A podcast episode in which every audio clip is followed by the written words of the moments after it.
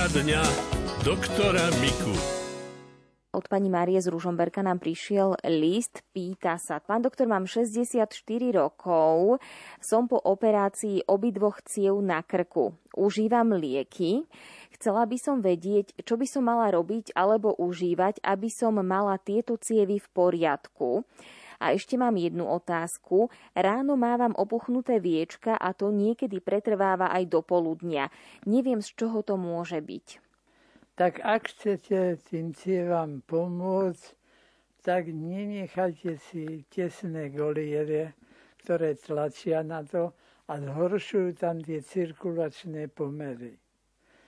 Občas treba krkom potočiť doprava, doľava, hore, bradu, záklon, predklon, teda krkom myslím.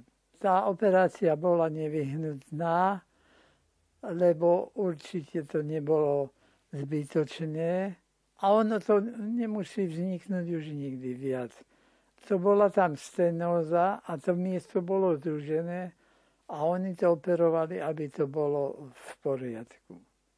No a čo je na to dobré a na cievy vôbec? Listová zeleň je vynikajúca. Nepoviem len šalát hlavkový, ale aj špenát, pažitka, petržlen ako príchute. Ale už to sú látky, ktoré nám tým cievam robia dobre. Oni totiž pôsobia tak, že zabraňujú, aby tá cieva nebola poriadne vyživovaná a aby nemala dostatok látok na údržbu toho epitelu.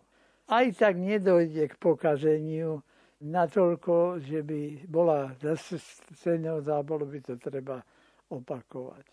Ešte tie opuchnuté viečka ráno, čo môže spôsobovať? Viečka, to nemá s tým nič spoločného. To môže byť tak, že keď spíte, máte viečka zovreté tak silno, a vtedy dojde tam k takým difúzným cirkulačným pomerám, keď sa tá tekutina potom tak sa to stlačí, že ono presakuje do krvi okolo. Ak máte také napäté sny, by som povedal, no tak snívajte príjemne, ale to vám darmo rozkážem, to vám neviem nariadiť. Ak máte také nepríjemné sny, a nepríjemné sny bývajú vtedy, napríklad maličkosť, keď vytrčíme si nohu z postele a je zima. A keď sa pri svojom pohybe nehemžíme tak, aby sme tú nohu opäť skryli, no tak máme také sny hororové. Lebo vtedy sa príjemne nesníva, keď niečo je tepelné, chladovo alebo alergicky postihnuté. Mávam bolesti v ľavom boku driekovej oblasti, ale aj skoliózu chrbtice. Tak tie bolesti môžu byť aj z tohto dôvodu, no uvažujem, či to nie sú obličky. Pokiaľ dlhšie stojím, respektíve vykonávam prácu v kuchyni, mávam ten ľavý bok až strpnutý. Pri oddychu bolesť ustupuje. Môže teda takáto bolesť ľavého boku byť spôsobená obličkami? Na prvý pohľad nie, pretože no, začnem troška skôr. V škole, keď máme stále spolužiačku, lebo spolužiaka na jednej strane, ako si sme si to tak zariadili sami, že sme si vždy to miesto zaujímali každý rok. Teda si predstavte, 5-6 rokov stále sa otáčať doprava. Máte spolužiaka na pravej strane keď máte naľavo, tak točíte sa doľava. Tak sa točíte a dotiaľ sa točíte, kým tá chrbtica nie je skoliotická, čiže nemá výhyb vedrovej aj v krčnej oblasti, také 2x To nemá byť. Chrbtica má byť rovná ako svieca, keď sa pozrieme na ňu spredu lebo dozadu. Z boku nemôže byť lebo v krku musí robiť taký oblúk dopredu, no a zase v lopatkách dozadu a zase v krížoch dopredu. No jednoducho, tam sú dve SK, ale tie, ktoré majú byť. Ale musím niečo odbočiť. My sme mali v Šťavnici jednu profesorku, ktorá bola nesmierne dobrý pedagóg. My sme nadávali strašne, keď nás na jej hodine vždy premiesňovala tých, čo sú vprava doľava, tých, čo sú doľava doprava. Škoda, že nám to nevysvetlila, lebo my sme nevedeli, prečo to robí, tak sme si povedali, že to určite za to robí, aby nám prieky robila. No a nie ona preto, aby nám chrbticu vyrovnala. Pozrite sa, ľudia na východe, najmä ženy, ako nosia džbány na hlave. No, dá sa to nosiť tak, že máme tú hlavu krivo? Nie. Hneď by mu spadla, už by bolo po žbáne. Ale to je ohromný spôsob, ako naučiť chrbticu, aby bola rovno. A tie ženy naozaj majú chrbticu nádherne rovnú. No ale to sa už nenapravíme, čo sme v detstve pokazili, ale práve snažiť sa potom držať tú chrbticu tak, ako si myslíme, že je správne lebo na silu by sme ju už nezdeformovali ináč.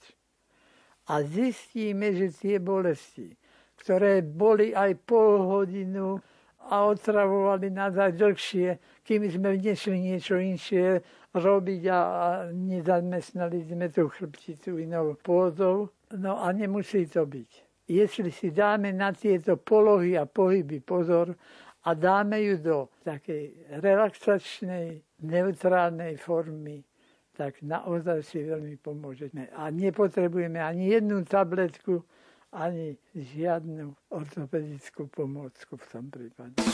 Radio Lumen.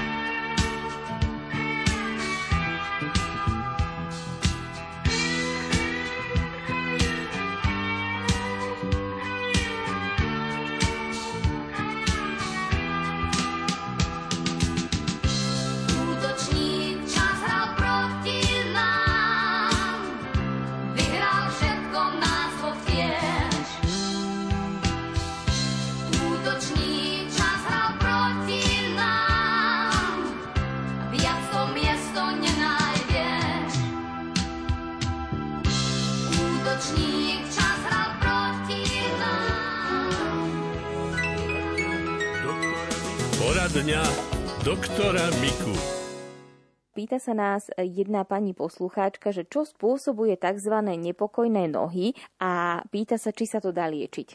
Viete, to by sme aj my radi vedieť, lebo keď je o niečom 10 teórií, to znamená, že nemáme istotu. Keby to bolo len jedna vec, ale v princípe, na čom sa môžeme zhodnúť všetci, že je to centrálneho pôvodu. Tam nie sú chyba tie nohy, ale tam je chyba mozog, kde prebiehajú na tých axónoch tie spojové výboje všelijaké a to vtedy ten človek e, musí tancovať a vyskočiť a tak. No, takže nie je to len, že nohy sú nespokojné. Nohy sú len výkonný orgán v tomto. Nerobí dobre alkoholizmus tomu, nerobí dobre tomu cigareta, nikotín. Ale dobre k tomu robí životospráva. Kedy ten organizmus je naladený, vie, tak teraz je 12 hodín 00, mám obedovať. Teraz je 8 hodín 15 minút, mám raňajkovať. Aha, teraz musím ísť e, nákup robiť, lebo čo? Zadeliť si to tak, aby v tom bol určitý poriadok. A toto robí proti tomu veľký odpor a zbadá pacient, že toho nie je tak často, alebo ani nebolo niektorý deň. A potom môže aj odísť. No ale zase až také ľahké to nie je. On je to také nutkanie. Nie, že človek, pretože to bolí, e, musí behať, ale pretože neposedí. On keď sedí, vyskočia, tak ak vieme uspokojiť nervovú sústavu, tak sme uspokojili aj nepokojné nohy. Môžeme aj takto odpovedať. A na uspokojenie, tak tam napríklad vhodná je pasiflóra, vhodná je medovka, vhodné sú aj rôzne silicové iné drogy, a síce s mentolom, s eukalyptolom, to ako čaj vypiť alebo nejaké maste? To sa pije. No tu pasiflóru tá nerastie, teda respektíve rastie, ale kvetináči. To je tá Kristová koruna. To je vlastne liana. A taká dlhá 5 až 6 metrov sa zvinie a nechá sa tak raz. Tie kvety sú nádherné, veľké a takto symbolizujú Kristovú korunu aj tie klínce. Úplne tak vidno, ako by to boli také s hrubými hlavkami klínce. Myslím, že aj múčenka jej tiež hovoria, že ona sa tuším dáva aj do koláčov ako prísada. Áno. Takže skúste pani posluchačka vyskúšať, snaď pomôže. Tieto lieky, keď bude užívať, prípadne ešte na noc si dať chmelové šištice, a to sa dá piť aj ako čaj. No to je to, čo sa dáva do piva. Ale pivo piť to nestačí, pretože to je alkohol. A myslíte, že by mohli pomôcť aj nejaké vonné oleje, také na upokojenie, napríklad z levandule? Či to nemá veľa? Áno, áno, pokiaľ si to nedáme natoľko, že budeme až omámení od tých olejov. Tak to musí byť. Vôňa a nie omámenie.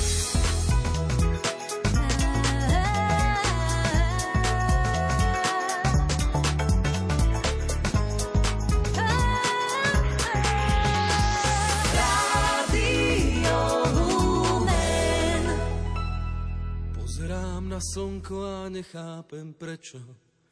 Vychádza každé ráno a svieti nám, kto riadí jeho chod a rozdáva svetlo.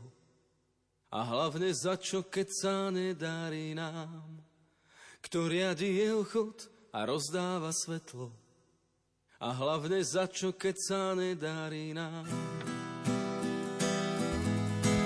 Nedarí usmievať sa nad malým kvietkom, a spievať vtedy, keď srdce radí nám. Rozdávať svetlo, keď je najväčšia zima a pomôcť vtedy, keď nikto nečaká. Rozdávať svetlo, keď je najväčšia zima pomôcť vtedy, keď nikto nečaká.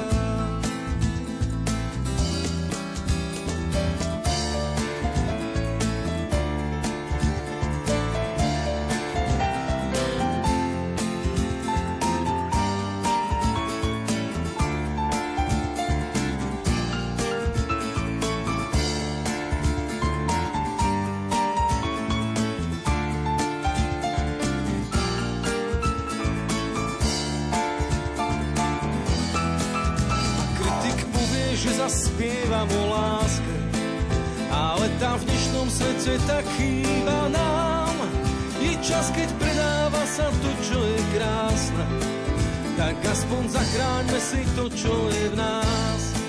Je čas, keď predáva sa to, čo je krásne, tak aspoň zachráňme si to, čo je v nás.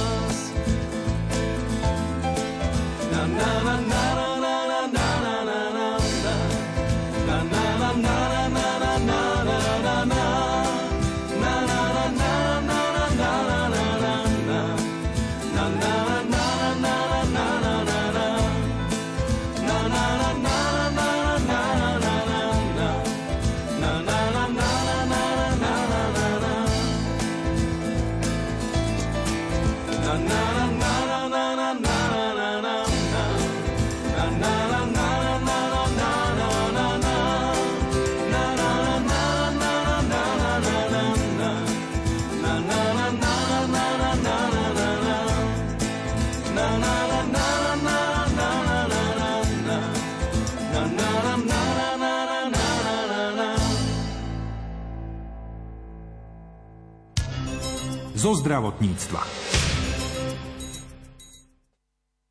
Nemocnica Cinre v Bratislave je vysoko špecializované pracovisko so zameraním na akútnu zdravotnú starostlivosť najsmrteľnejších ochorení u nás. Špecializuje sa na najmodernejšiu miniinvazívnu intervenčnú liečbu kardiovaskulárnych a neurovaskulárnych ochorení. Takisto je medzinárodným školiacim centrom excelentnosti pre viaceré nové a miniinvazívne liečebné postupy vo všetkých troch programoch neurokardio a angio.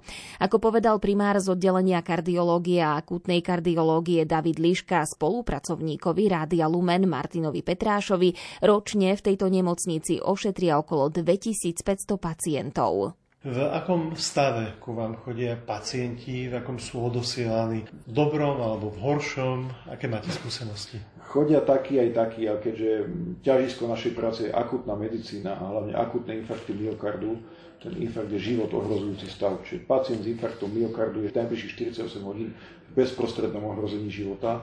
Čiže a toto sú hlavne naši pacienti, čiže tí sú vo vážnom stave. Potom sú tu pacienti stabilní, ktorí ako majú koronárnu chorobu, ktorá ešte nedozrela do infarktu. Čiže títo pacienti sú pacienti, ktorí normálne fungujú v domácnosti, len ich rajónny kardiológ usúdil, že potrebujú invazívne vyšetrenie srdcových tepien, odoslal ich tam, či to sú relatívne stabilní pacienti. Spomínali ste infarkt myokardu. Aké sú tie príznaky, kedy by sme mali byť ostražití, alebo čo si máme všímať prípadne na tom druhom, ktorý nás možno upozorňuje na to, že je chorý, alebo že má prípadne infarkt? Dominantným a hlavným príznakom u 90% infarktov je bolesť na hrudníku.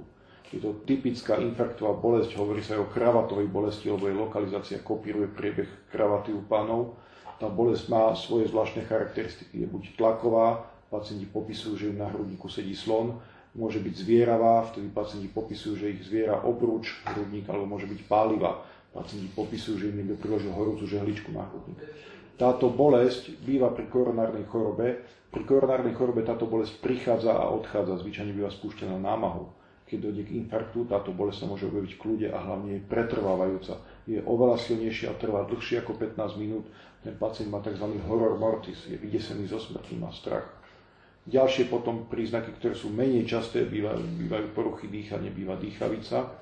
Často môže byť žiaľbou, prvým príznakom infarktu je posledným náhla smrť. Ten pacient môže odpadnúť a keď je to v domácom prostredí, nie vždy sa podarí zresuscitovať. Na druhú stranu máme 10% infarktov, ktoré sú tzv. klinicky neme. Prebehnú bez akýchkoľvek príznakov a ten pacient až dodatočne ex post zistí na základe ďalších vyšetrení, že on vlastne prekonal infarkt. Pokiaľ sa nachádzame v domácnosti, teda s takouto osobou, čo robiť? Mohli by ste našim poslucháčom poradiť? Úplným základom v prípade, že mám pretrvávajúcu silnú bolesť na hrudi, samozrejme ten pacient patrí do nemocnice.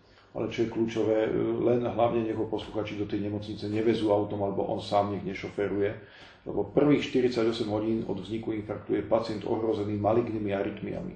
To sú poruchy rytmu, ktoré môžu byť fatálne. Čiže čo treba robiť je volať 112 a tento pacient patrí do rúk profesionálov, ktorí ho v tom krajnom prípade, že dojde k poruche rytmu, dokážu zresuscitovať to vy v osobnom aute, pokiaľ šoferujete a vezete do nemocnice tohto pacienta, to nedokážete. Čiže nesnažiť sa tohto pacienta transportovať po vlastnej osi, zavolať si 112 a odovzdať ho do ich rúk. Pokiaľ som, ja pôjdem hore ulicou a naplním svoj kôž dobrým ovocím. Pokiaľ som, náli mraz zaubí. Vynechám ubehnúť splašené hodiny, zastavím na chvíľu, priťahnem opraty, postupne uvoľním hrcavé závory,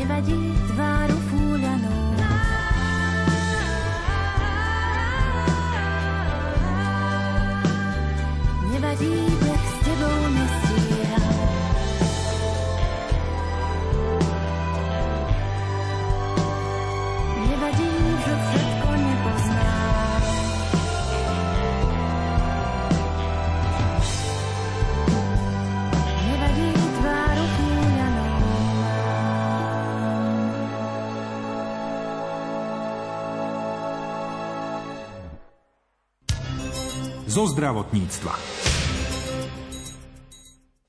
Čím skôr dostane človek s infarktom myokardu odbornú pomoc, tým lepšie sú jeho šance na prežitie. Pri infarkte myokardu totiž odumiera srdcový sval. Existuje viacero príčin, prečo infarkt vzniká. Niektoré faktory môžeme ovplyvniť, iné nie. Viac o tejto téme povedal primár oddelenia kardiológie a akutnej kardiológie nemocnice Cinire v Bratislave David Liška spolupracovníkovi Rádia Lumen Martinovi Petrášovi. Z dostupných zdrojov som zistil, že vlastne je možný aj letecký transport z niektorej z nemocníc do vášho zariadenia, teda do nemocnice Cinre. Aký je vtedy postup? Čo môže ten pacient alebo prípadne lekár urobiť? Pri infarkte platí pravidlo čas je sval a sval je život. Tým svalom myslíme srdcový sval. Čím dlhšie trvá prestávka medzi začiatkom infarktu a otvorením cievy, ktorá sa pri infarkte zavrela, tým väčšie množstvo toho svalu nám môže odumrieť a tým je pacient viacej ohrozený na živote. Čiže tu sa hrá o minúty, o sekundy, my toho pacienta potrebujeme čo najskôr dostať na stôl. To znamená, nie je problém v prípade, že mi telefonujú túto cez jazero z nemocnice na Antolskej alebo kdekoľvek z Bratislavy, že máme pacienta s infarktom, naložte ho do sanitky, transportujte ho k nám, okamžite ideme rovno na sal. Problém sú tie vzdialenejšie nemocnice, keď my máme priamo štandardy, ktoré hovoria o tom, že typ infarktu s úplným uzáverom cievy, tzv. STEMI infarkt, musí byť do 120 minút od prvého medicínskeho kontaktu na stole. Čiže keď ja mám pacienta z oblasti, ktoré nie sú schopní tohto pacienta my po kolesách doviesť do 120 minút na stôl, tak jednoducho v takom prípade e, je tu letecká dopravná služba, záchranná služba. Existujú nejaké rizikové faktory pre vznik infarktu myokardu? Ak áno, ktoré to sú? Je to celé spektrum faktorov. Vo všeobecnosti si ich môžeme rozdeliť na faktory, ktoré my ovplyvniť vieme a tie, čo ovplyvniť nevieme. To, čo nevieme ovplyvniť, je vek. So stúpajúcim vekom riziko infarktu stúpa. To, čo nevieme ovplyvniť, je pohlavie. U mužov je to riziko väčšie ako u premenopauzálnych žien, potom sa to vyrovnáva. A to, čo nevieme ovplyvniť, je genetická záťaž. Ako náhle mám výskyt infarktu v mladšom veku prvostupňových príbuzných, znamená to, že aj ja som vo vyššom riziku. Dôležité je zamerať sa na tie faktory, čo ovplyvniť vieme. To sú liečba rôznych ochorení, ktoré akcelerujú aterosklerózu. Je to cukrovka, je to vysoký krvný tlak, vysoký cholesterol potom je to celé spektrum faktorov životného štýlu. Fajčenie je asi to najhoršie. Zdravá strava, dostatok vitamínov, dostatok antioxidantov, dostatok spánku, primeraná pohybová aktivita. Toto všetko ovplyvniť vieme.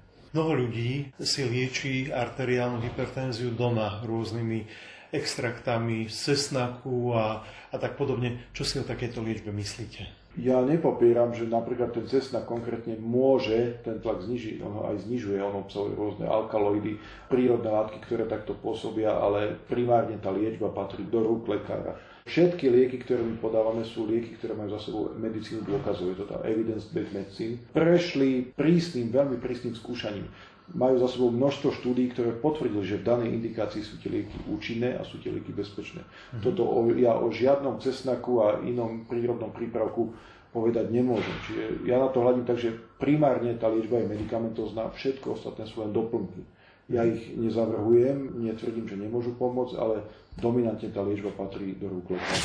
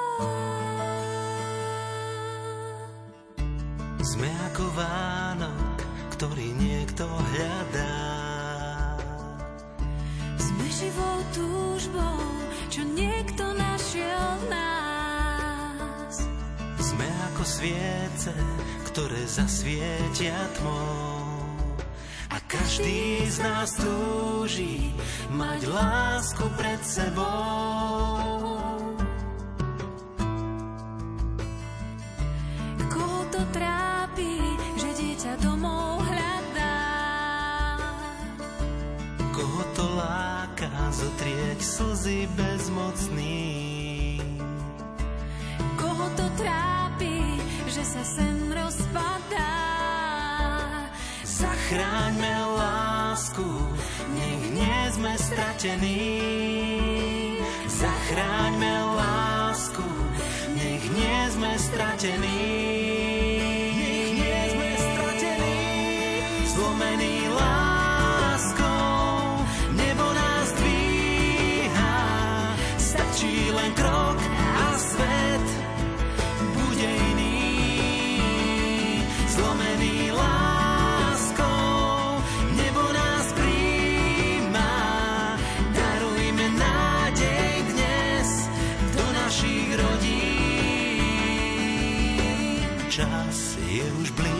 Blízko a niečo v nás.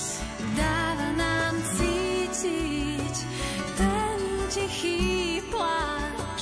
Sám hoci slabý, no nás je viac. Spojme sa v láske, nech nádej môže rásť. Spojme sa v láske, nech nádej môže rásť.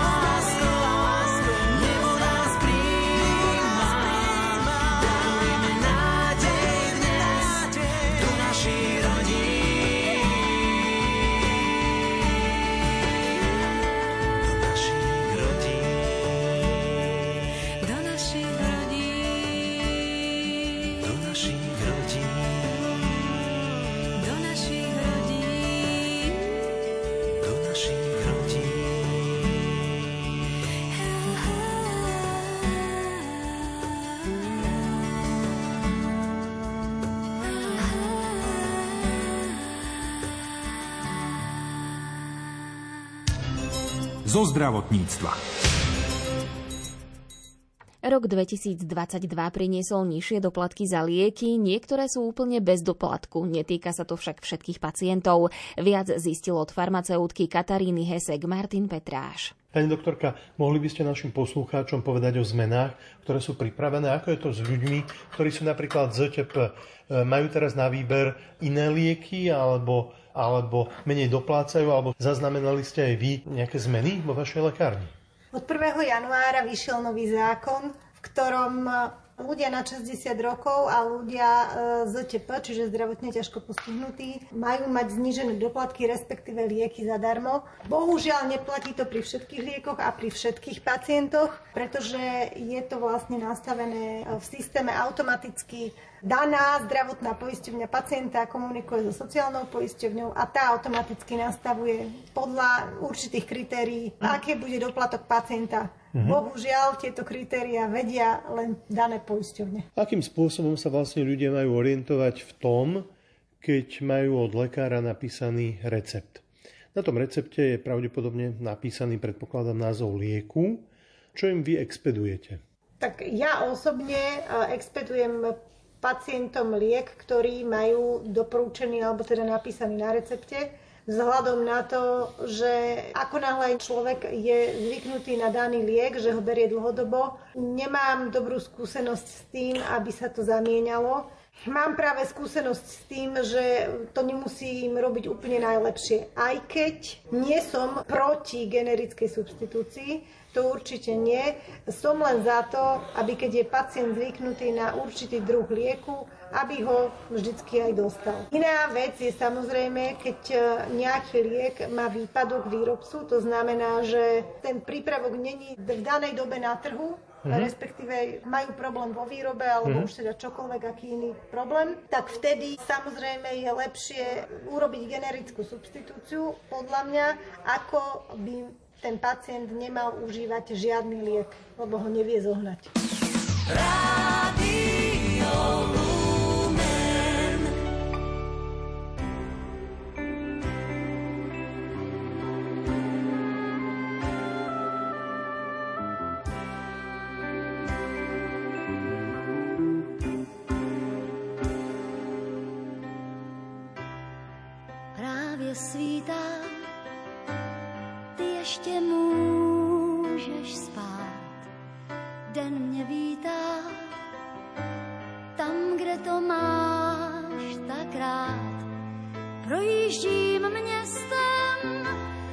kde každý kámen znáš, snad vzpomínáš, jak já.